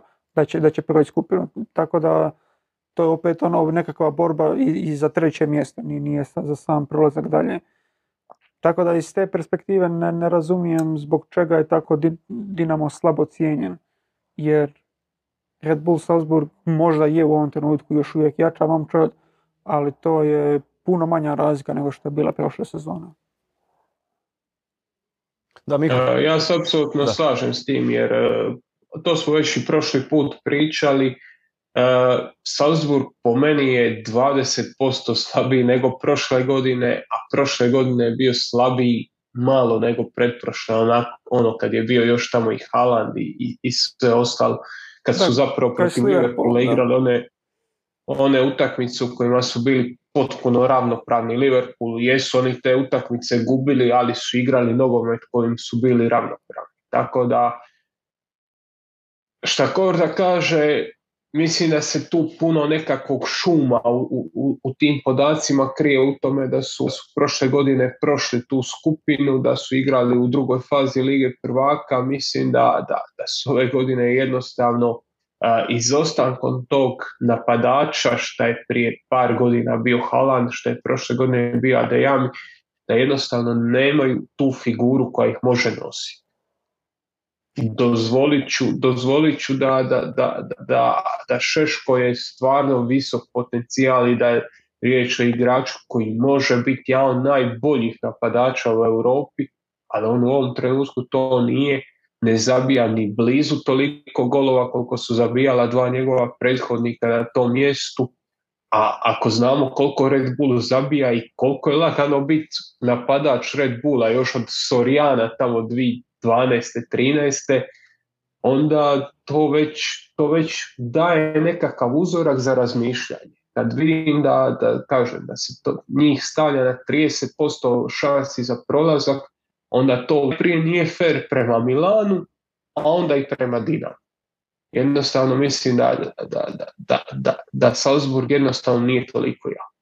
Da, čak i ono paca na daku, smo, smo zaboravili spomenuti, čak nemaju ni igrača te neke razine ne generacijskog talenta poput Ho- Holanda ili nekoga poput Adeyemija, nego čak ni paca daka.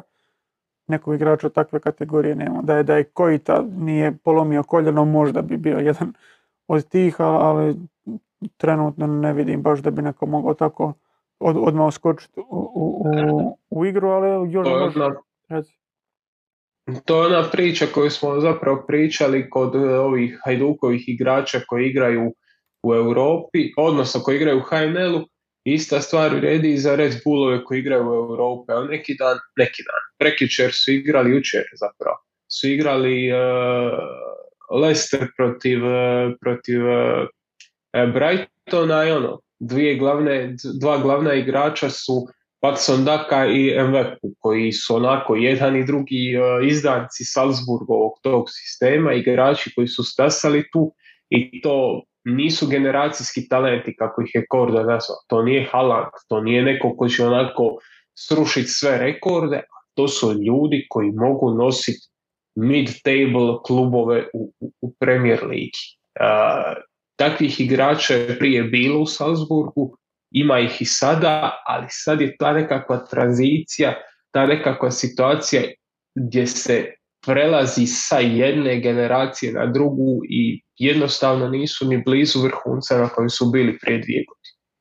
Da.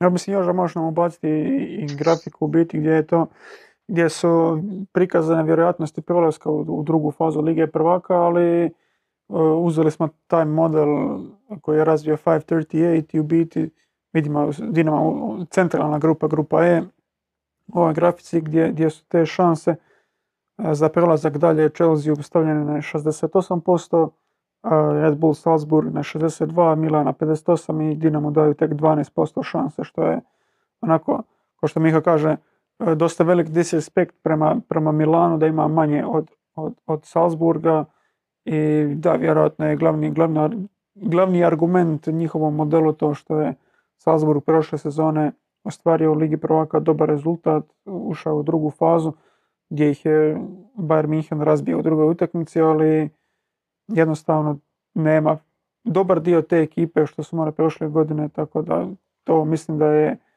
da, da je Red Bull Salzburg ekipa po mjeri s kojom se Dinamo može opasno zakačiti bore za to, za to treće mjesto. Ne, slažem se, apsolutno. Ajde već kada smo na, na tome, onda ćemo ovako, ajmo igrati malo, ajmo jednu igricu baciti.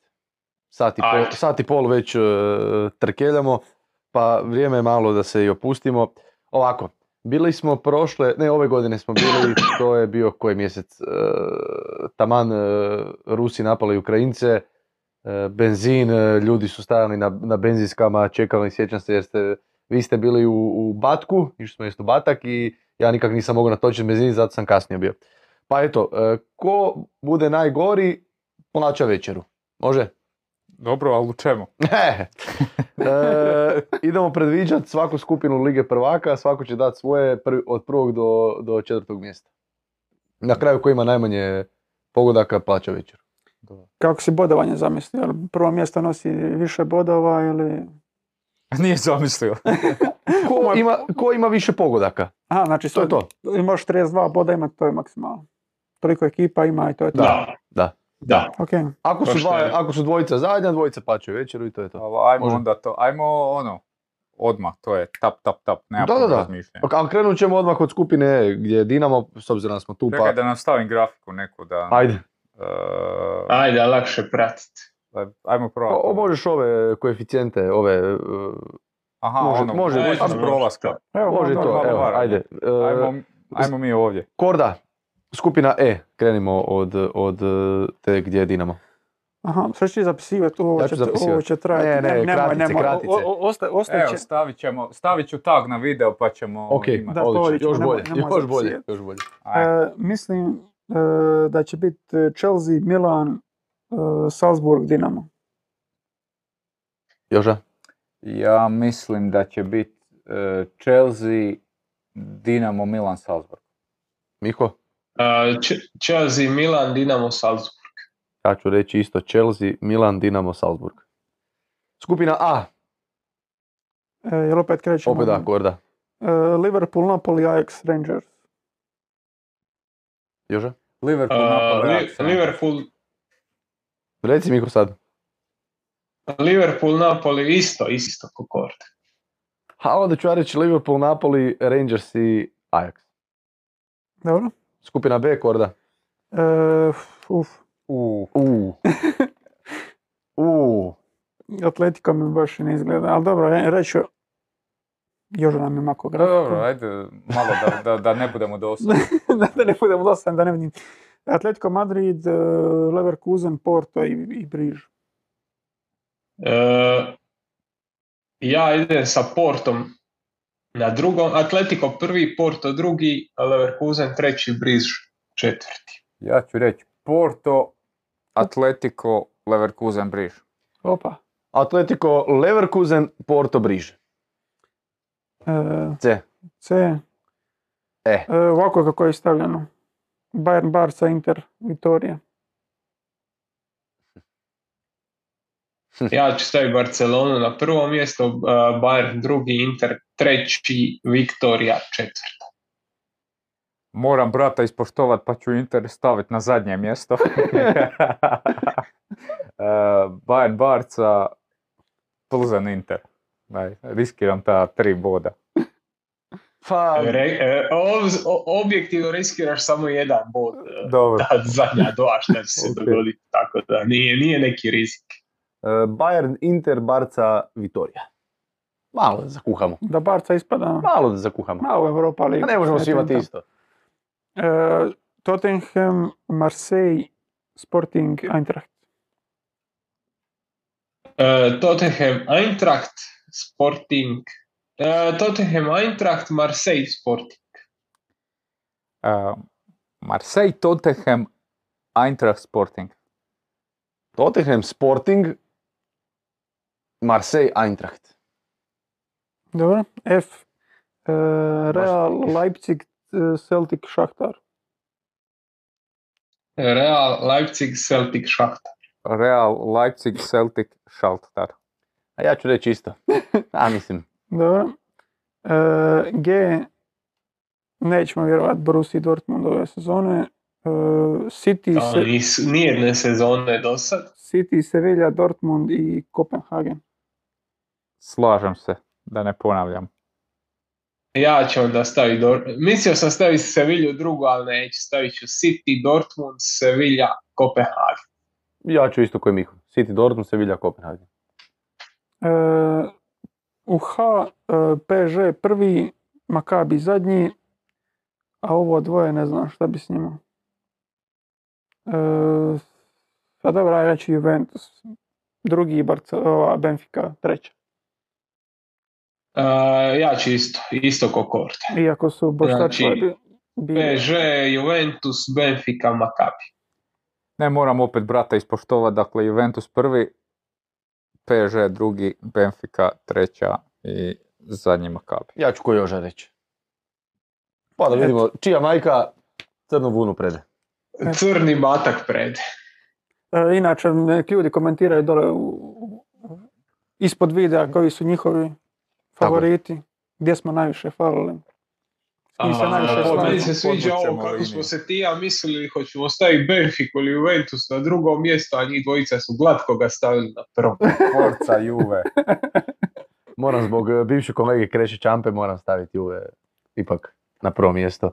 Da, Ali- inače kad sam imao podcast s, s Krešom, jedan trenutku mi je bio rekao, e, a inače navijam za jedan klub od njih, ali reći ti to poslije, ono kao pitaj me to me kasnije. Ja sam mislio sad će biti neki leći ili neka, neka zemlja priča, pa ono, pa koji je to klub? Kaže Juventus. Ja ono, šta? Znaš, gdje je priča tu? Ok, Juventus, to je to. Niko ne bi rekao, sam koji gleda jedan prinos zna da je Juventus, ali veze. A dobro, ono se mi vratiti. E, Vratimo se na ozbiljnije teme. E, Pa mislim što, što više reći. E, Sama Liga Imamo još prvaka, nekih koordinih grafika. sama Liga prvaka bit će dosta naporna, bit će dosta i naporno pratiti i prvenstva i Ligu prvaka, pa dolazi Sad je izgusnuto malo. Da, još i svjetsko prvenstvo, tako da bit će bogatije i drugačije nego prijašnjih sezona. Korda, što si nam ti još pripremio? Ne znam šta sam šta još Ja sam poskidao sve grafove, ne znam da li, da li ćeš neki koristiti ili... Aha, ba mislim ona dva su kasnije sa, ne, za grupe da možeš ovaj, za onaj kasnije, kraj- zadnji se veže na Dinamo, to smo prošli, možeš ovaj koji je o snagama grupa. Jer u biti tu, Da Mm. ovaj? da, mislim po prosječnom Elo, Elo ratingu, inače za one koji ne znaju što je Elo, jer e, Ziz je rekao da je bolje uputiti ljude ako neko novi gleda, iako smo dosta spominjali. Znači metoda za kalkuliranje neke ono, relativne e, razine snage ili vještine nekog igrača ili ekipe gdje svaka ekipa ima tu, ne- tu neko bodovno stanje i na osnovu rezultata sa drugom ekipom e, te bodove gubi ili dodaje. Sad ako izgubiš od e, slabije ekipe više bodova ćeš izgubiti nego što, bi izgubio ako izgubiš protiv jače ekipe i tako se ono kroz vrijeme kreće, kreće to bodovanje tako da u biti to nam je bilo glavno, glavno mjerilo za, za e, odrediti snagu skupina Lige prvaka. Ispalo je da je najsnažnija e, skupina A, jer u skupini C Viktorija Plzan je dosta uništila e, prosjek Bayernu, Barci i Interu, tako da su oni pali na drugo mjesto. Inače 16. od e, zadnjih 20 sezona, jer dvi treća, četvrta tada se prešlo na ovaj trenutni format gdje imamo osam skupina gdje se igra onda nakon toga osmina finala, a skupina sa Liverpoolom, Ajaxom, Napolijem i Rangersom je najteža. Dinamo je vidimo ove sezone četvrta, a najslabija je e, skupina H gdje su e, PSG, Benfica, Juventus i, i Maccabi. Tako da ne znam da se slažete s tim koja je najteža skupina. Pa ovako gledajući sva, sva da, vrati Jože, molim te. Evo. Sva četiri kluba, čak i da. Jer mislim da ovdje, Definitivno. jer ovdje Rangersi Jer neće ostati na nuli, nekog će skinut.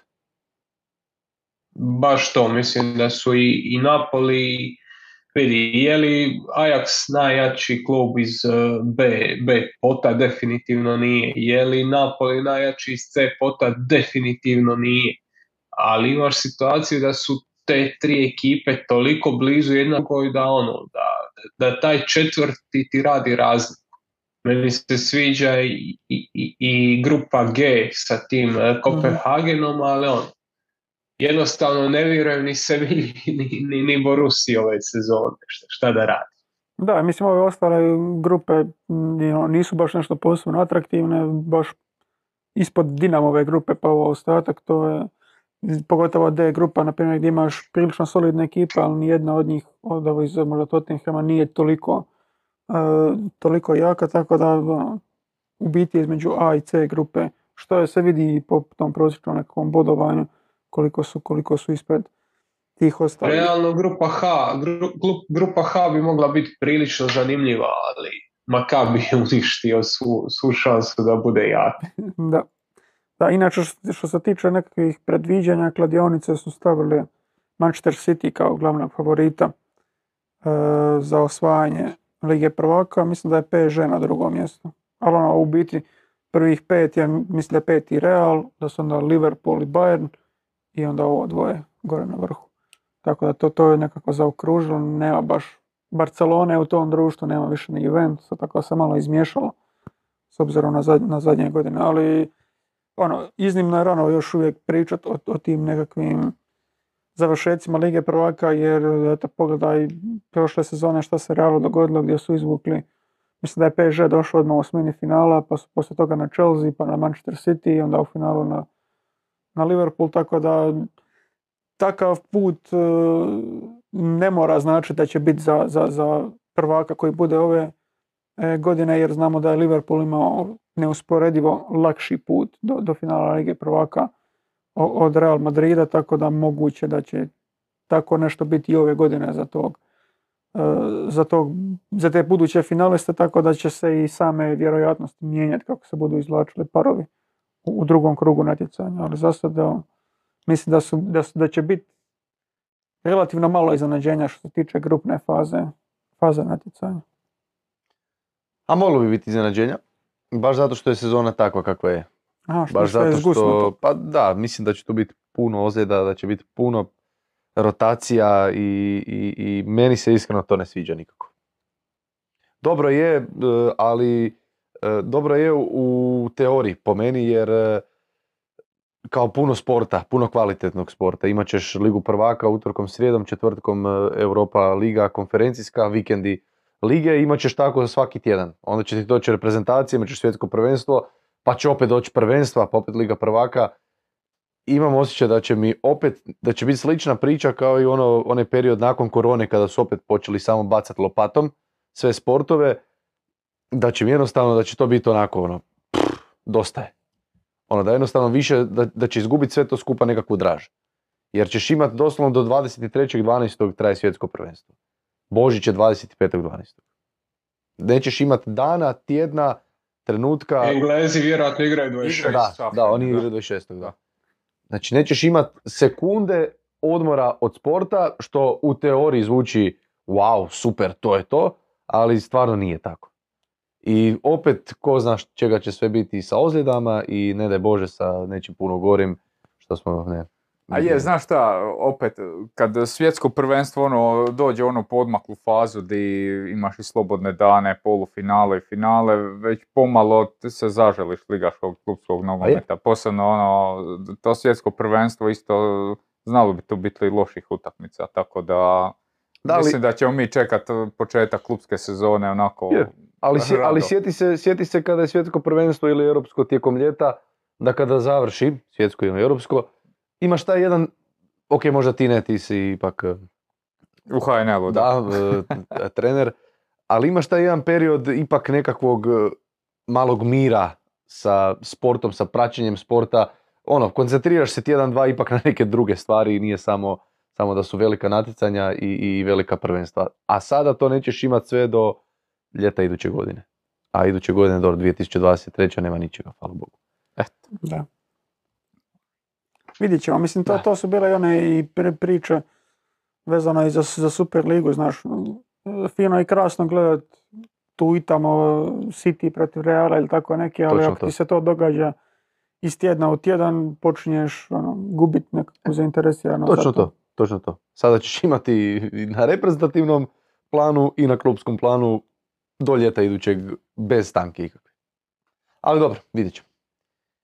Joža, za idući tjedan imamo li kakve, ili ovaj tjedan nekakve servisne E, informacije? Razgovarali smo mi da bi možda pomaknuli termin našeg podcasta za idući tjedan, da re- krenemo malo ranije, pošto je već dan kraći, pa onda da ljudi od 8 nas mogu pratiti još.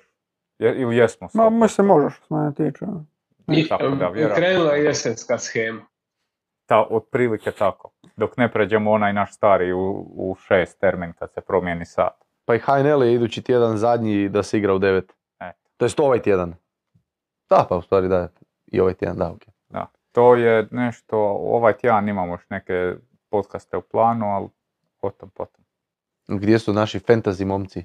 Oni će, oni nešto će snimat i nešto sa Sofom e, imamo u planu, ali to ćemo otkriti kad, kad pustimo podcast van. U redu. U redu. Jesi ti svoje planove neke ostvario? Goste, znam da te Joža prošli, prošli put tjerao da kažeš Sad ćemo nešto još ja, više. sad ćemo još ja pričati. u četiri oka. To jest u naših osam očiju. Ovaj, da, ne, neću, neću ništa govoriti. Da. A šta je s Leom? Kad će Lea? Lea je na prvenstvu u Waterpolu, još uvijek. Ona se u subotu vraća E, Stanje, ste i vidjeli rezultata na tom prvenstvu? Ja sam spavao sinoć u hotelu gdje su spavale i grčke vaterpolistice. Svaka čast. Da. Vrlo dobra informacija. htio sam, ne, htio sam ići dalje, ali zbog političke korektnosti ću stati i zašutiti. Evo, neću, neću ići dalje. Da, ali inače mislim to što se tiče rezultata, dobro mislim to je u dosta ženskih sportova tako, ali ono rezultati 28, 0, 25, 2, i ono, imaš par Kad ekipa vidim, koji kad su, vidim rezultat 28, kad vidim rezultat 28 0 onako drago mi je samo što se niko utopi. da, doslovno imaš par ekipa koji su kao profesionalci i ovih par što su, ajde popunite i mjesta. Tako da to, to, to nije baš ugodno vidjeti. E, ja, sam danas, ja sam danas gledao e, Hrvatsku protiv Italije. Cure su igrale. e, jedna zanimljiv, jedan zanimljiv moment se dogodio u priči. E, oba naša nominalna e, obe naše djevojke koje igraju nominalno na poziciji centra cure od 16, 17, 18 godina. I naravno kad dođu igrat protiv nekoga koji ima 25, 30, da ne funkcionira tamo utope i jadno. Ne može. I onda su, e, onda je e, Aljoša izbornik je uvodio, kako se zove, curu koja ne igra inače na poziciji centra, ali ima 25 godina. I samim time kad bi ona ušla igrat, ta igra je već imala nekakvog smisla. Možeš se nositi, možeš nešto, jer jednostavno nemaš toliku razliku u, u snazi, u fizičkoj dominaciji. I onda onako razmišljaš malo o temi i shvatiš, vidi, vaterpolom se može baviti ko naša Lea, ono, bavio si se u nekom periodu života do nekakvog faksa, ono, ali kad ti počneš raditi, ti više se ne možeš baviti time ono, na nekakvoj niti poluprofesionalnoj razini. Tako da to što je Korda rekao, imaš neki koji se time bave profesionalno, a ostalo je sve jednostavno razina materizma i razina manje više rekreativnog sporta gdje se, gdje se djevojke bave time do neke do neke životne dobi, ja znam dosta naših rukometašica, onako kako smo bili u nekakvim zajedničkim krugovima, pa se znamo, pa smo ostali u nekakvim kontaktima. Ti primaš ili nekakvu stipendiju ili nešto radiš, uh, radiš na tom sportu do neke točke, a ta točka je obično prva ozbiljnija ozljeda. Kad ti moraš u gips, a ne možeš trenirati 6-7 mjeseci, ne primaš nikakvu stipendiju, zaposliš se i ona prestaneš se baviti time. Tako da, to je nešto, ja, ja izrazito mislim da treba ulagati u amaterski, rekreativni sport, ali to je nešto o čemu bi se u strategiji razvoja hrvatskog sporta trebalo razmisliti da ono, da da izbornik Hrvatske ženske vaterpolo reprezentacije može sebi priuštiti da ima centra od 25 godina. E, da nisu to cure od 16-17 godina, jer se 90% njih sa, sa 20 tamo negdje prestane bavi sportom, nego da se smisli nekakav program kakav postoji u skandinavskim zemljama, da se to bavljenje sportom produži kroz, kroz neki period. Evo teme za jedan ponedjeljak. Mm, teško. Evo, teme za jedan obskurni ponedjeljak. kad, kad korde ne bude, kad korde ne bude, onda ćemo. Kad korde ne bude u Dinamu. Se opet sprzno, nije dobro. Nisam, Nije samo smo ne, ispoštovali internet tvoju ne foru. radi Šta? Internet radi. Ništa. Ok, Samo smo ispoštovali tvoju foru jednom uh, gromkom tišinom. ok. Koji uvijek. Je li to to? Je. Ok, hvala vam svima na dolasku. Hvala i meni na dolasku. Ovaj. Prigodno je da sam brisao nos u, ovom, u ovoj odjavi, jer prehlađen sam kao konji. Dobro da si I ispričao svim zvukovima koje ste morali trpiti od mene. E, U redu, E, hvala lijepo svima još jednom na, na, na gledanju i vidimo se, čujemo ponovno idući e, ponedjeljak. Do, kako bi rekao naš Hrvoje Franceski, zdravi bili. Pozdrav. A, bog.